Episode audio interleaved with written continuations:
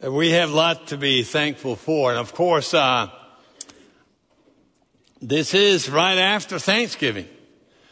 So allow me a little bit, you know, here in between this very Sunday, right before Advent begins, and I trust and hope you will spend this time of Advent, and we certainly will here at church, kind of getting ready for Christmas. That is the time. Christmas doesn't really begin until the 25th, and then it runs through January 6th. But right now, uh, let us focus on, on Thanksgiving, and I want to kind of see if I can can uh, push us down just a little bit in our thinking. Just maybe reflect just a tad deeper than than than some are doing uh, on this. And as we also saw some uh, some here um, with this, I spent uh, some time this week uh, praying for very specific things and giving thanks for very specific things. One of the things uh, was this church. You know, we can be overwhelmed with the many, many things uh, that we have to say thankful for. So I chose to spend some specific time on on, on some of my students or, or, the students I've had over the years, the churches I've been blessed to uh, to pastor over the years, and, and you in particular as I'm here also uh, now. But but I want to see if we can think a little bit different. I listen to a lot of different kinds of, of music. I try to find songs, hymns, and, and other things that, that focus on Thanksgiving to kind of get my mind there. Whether it was uh, big, uh, beautiful hymns of, of history, even, right? Uh, the beauty of the earth, so to speak. If you know that song, if you don't look it up, write down in your bulletin, I need to look that up. Uh, or if you like more mountain type music, right? Uh, thank you, God, uh, for all your blessings, right? I have a roof over my head and a table with food and shoes on my feet, that kind of uh, song. Or Andraé Crouch, it's just thank you, Lord.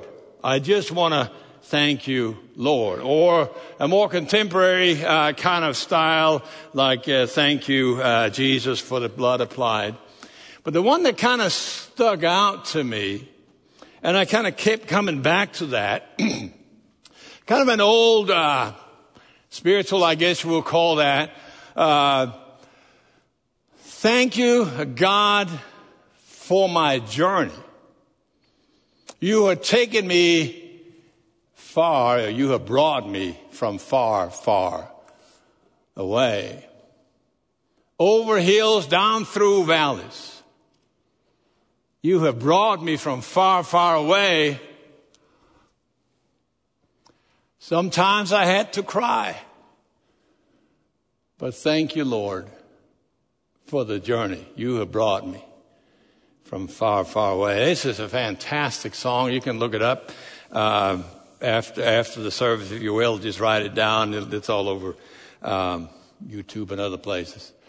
Um, just think through how do we think about Thanksgiving, right? And allow me to not mess with your thinking, but maybe trying to bring it down just a step deeper than we sometimes are doing, right? And so we have been in this whole uh, conversation about the transformation of the mind that Paul says. What does that really mean? Related to Thanksgiving, just think of it. We often use the word I'm thankful for, followed by something that we have.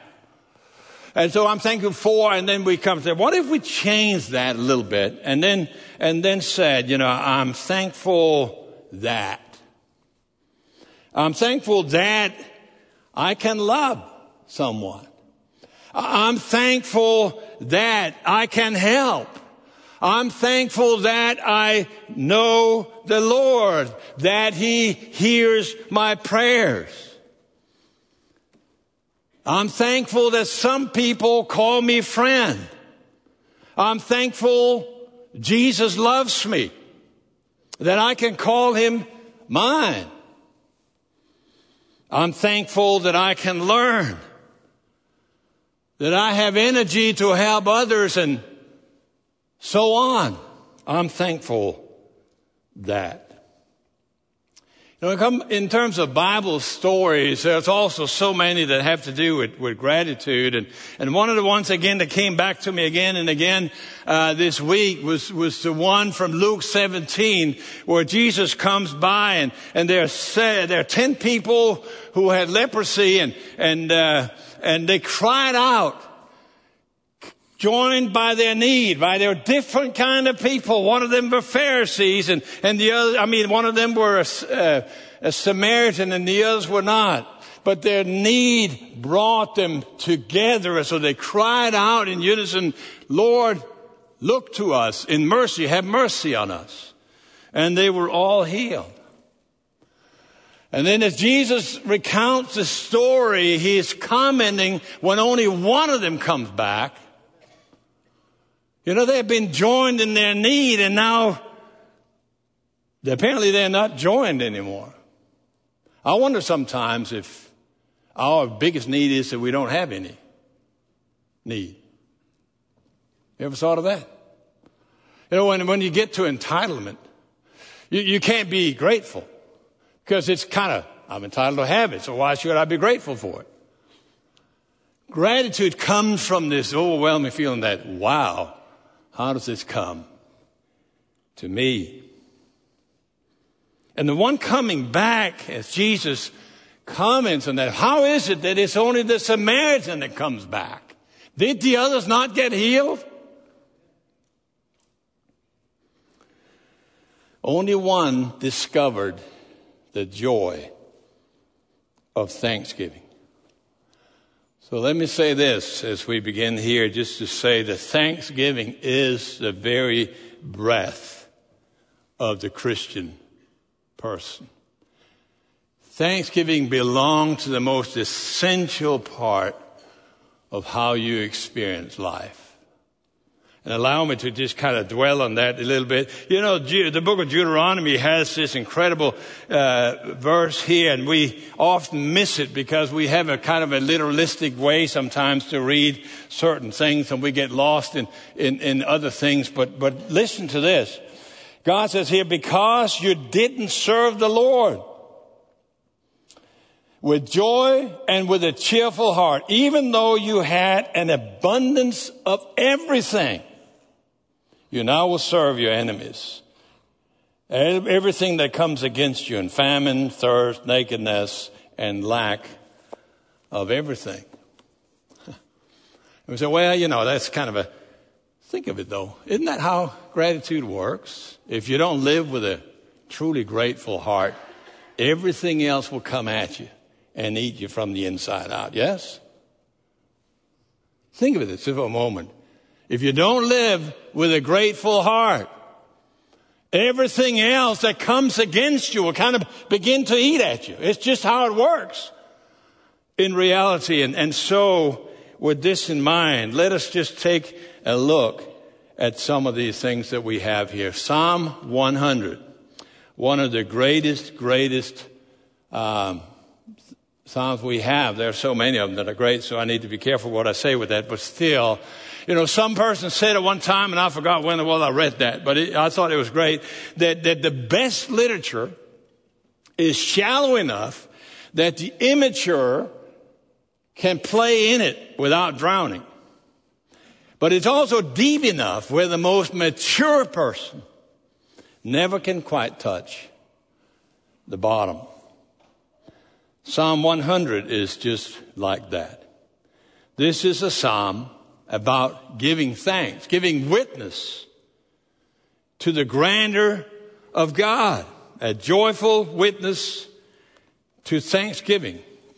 It is about shouting out to the whole world that God reigns and that you desire to enter into his presence.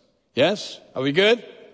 So I was going to see, can we take this whole step? I'm just going to walk through this uh, you know, somewhat simply uh, this morning, just for us to kind of reflect differently, maybe, on these things.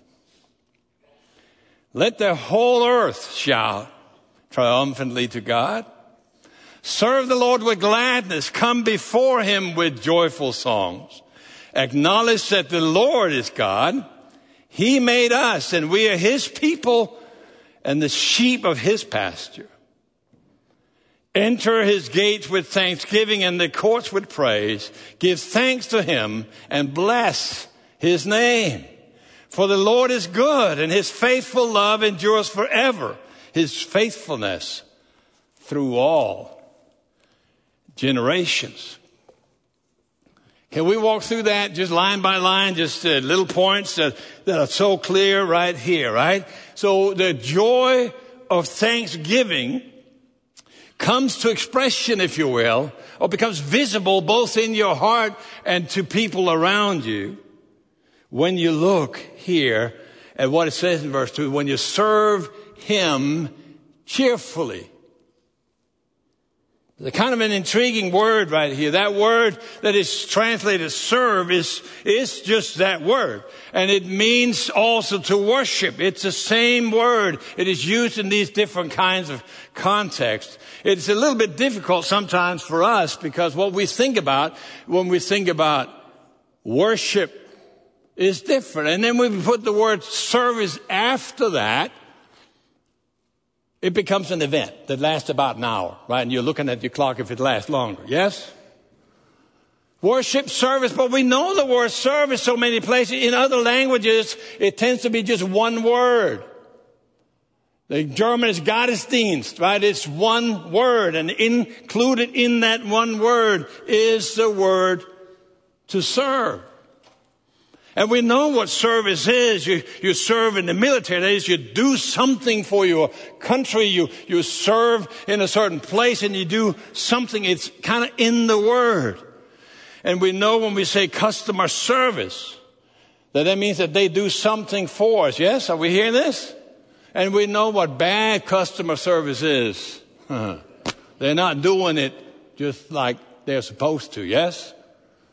And there's something there that is not quite living up to that. I sometimes wonder, you know, I was thinking of that and something. We say we have worship service. I wonder if, if God thinks sometimes it's poor. And I'm talking about the event on Sunday morning, but just the service. There's something here. It needs to happen cheerfully. Look at this. Full of joy. Here's the point that comes from this, right? That, that when you, when you, uh, serve, you can get tired. And if you feel it's a chore, you really get tired really quickly. If you forgot how that is, just talk to your kids and give them some chores. They get tired before they begin. Yes? Now think of this.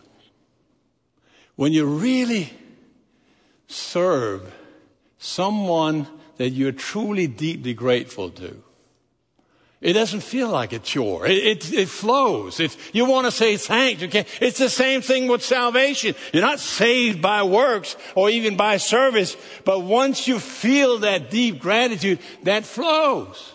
You want to be with people that, that, that you feel gratitude towards.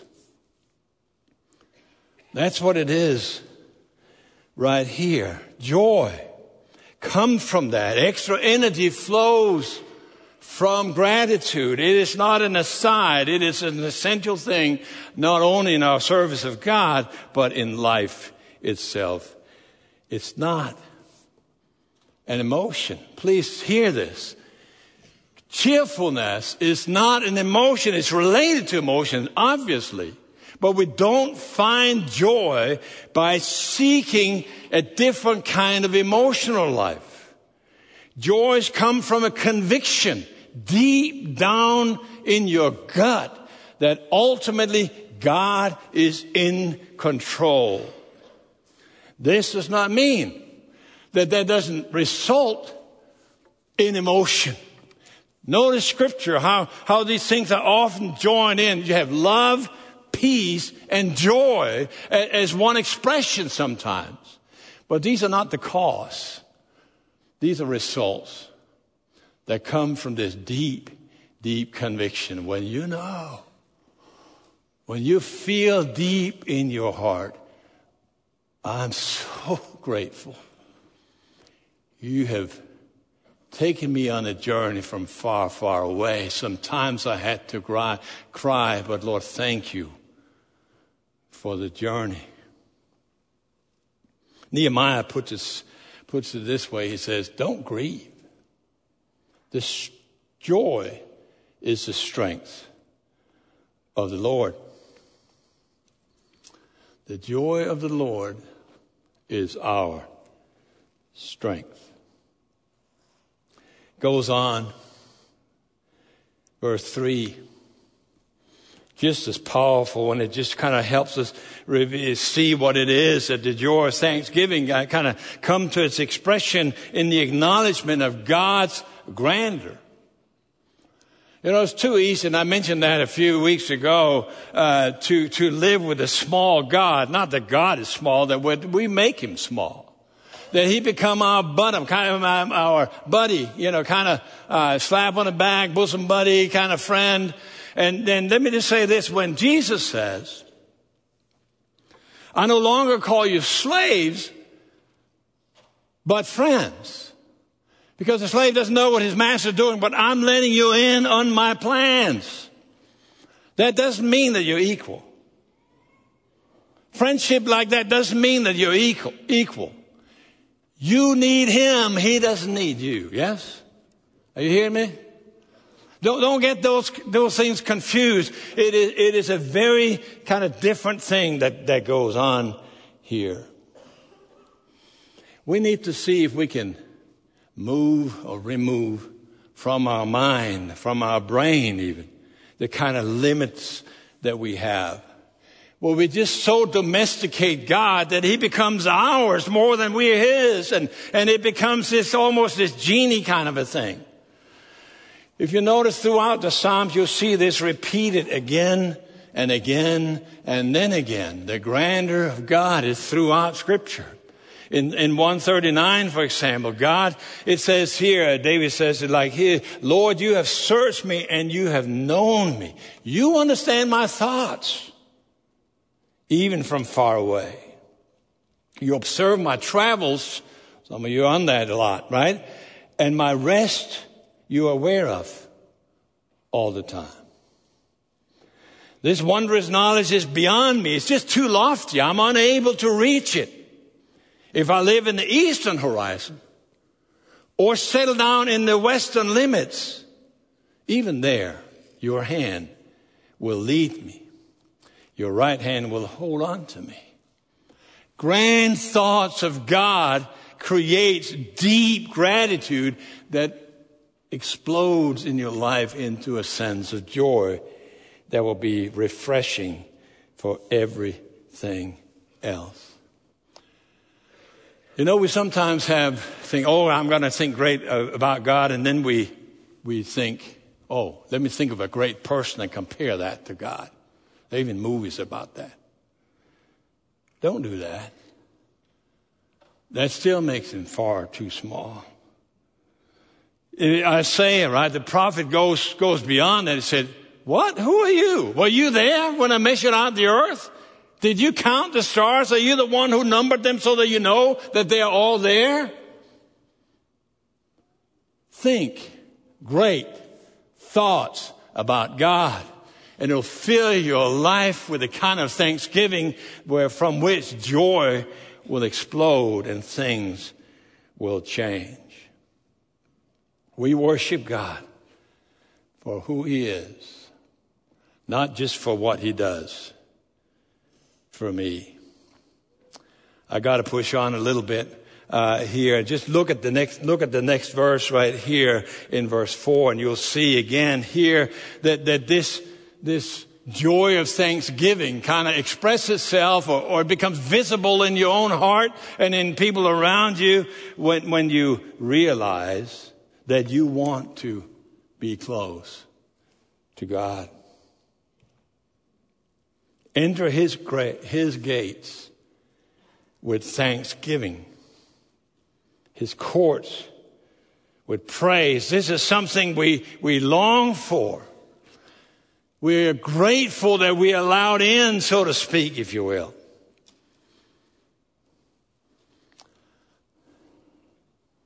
You notice when Jesus talks about the kingdom of God,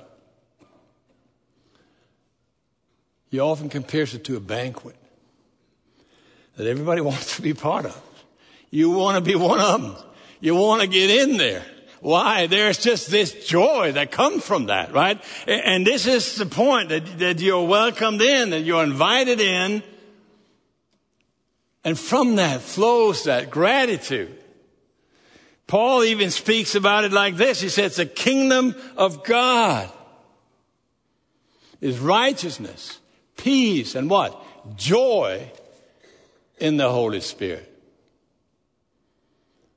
I hope, I hope uh, there's something going on in your life. Right? Just take it a step deeper when you think about what truly is gratitude.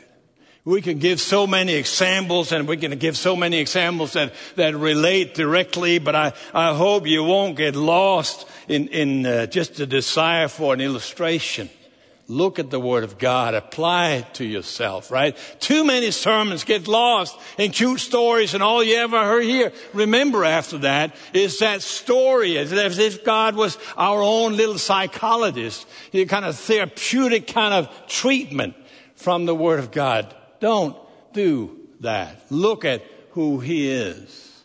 Desire to see His grandeur and His greatness and then recognize, oh wow. He calls me one of His. In spite of everything, I'm grateful that I can be loved even when I'm too often am unlovable. Look at this. It goes on to express in the last thing in verse 5 I want to mention here this morning. Just, just look at this here, right? How here again the, the joy of thanksgiving will express itself within the certainty, the very conviction that God is good all the time. I thank you. Lord, you have taken me from far, far away. Thank you for my journey over the hills, down through valleys. I sometimes had to cry. But I thank you, Lord, that I, you have brought me from far, far away. Look here. The Lord is good forever. His life doesn't change. We see that again and again, just flip one page over and said, uh, the, the, psalmist says here again in the next uh, 102, you are the same. Your years will never end. Your servants' children, we just saw them here, right? Will dwell securely in your house. Just notice this. I hope it fills you with this great sense of gratitude that goes beyond how we sometimes think of, think of that. He doesn't change in his person. His very name is Yahweh. That means I am the one you need for me to be to you. Never change. He will come to you in different ways. He doesn't relate to you the same way when you're four, when you're 44, when you're 84. But he relates to you with the same faithfulness, the same trustworthiness, the same love, the same care. Think of this. His plans don't change. His purpose don't change. From beginning, even from before the beginning of the world, redemption was part of his plan. Gratitude flows from the recognition of that.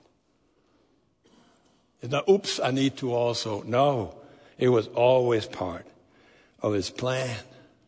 Hebrews says that the Son of God, Jesus Christ himself, was the same yesterday, today, and tomorrow. Again, this is not a static expression, but that we can trust that he would always come to us in the way where we need him at this moment. You can trust in God. Yes? as this end come, as this year comes to an end, in, in terms of church year, this is the last Sunday of the year. The new church year begins the first Sunday of Advent. But just think about this, friends. If this is not a Sunday where gratitude can overflow, the kind of gratitude that brings a fresh kind of level of energy, a fresh inspiration, for new opportunities that God will send our way at First Baptist Church of Louisville. I don't know what can. Yes? Is this not that Sunday? Are you not looking forward to what God will do? The energy for that, the inspiration for that comes from this deep sense of gratitude. It is Advent season as we begin. That is beginning. Advent means beginning. God sent his son, Jesus Christ. What better, what more powerful way than to be in this situation where we are right here, each of you and all of us. Oh my, oh my. New beginnings. God's fresh outpouring of His Spirit as it opens up your life to think differently about God and know gratitude at a level that is deeper than I'm grateful for that. But I'm grateful that God can work in me. Can we stand, friends?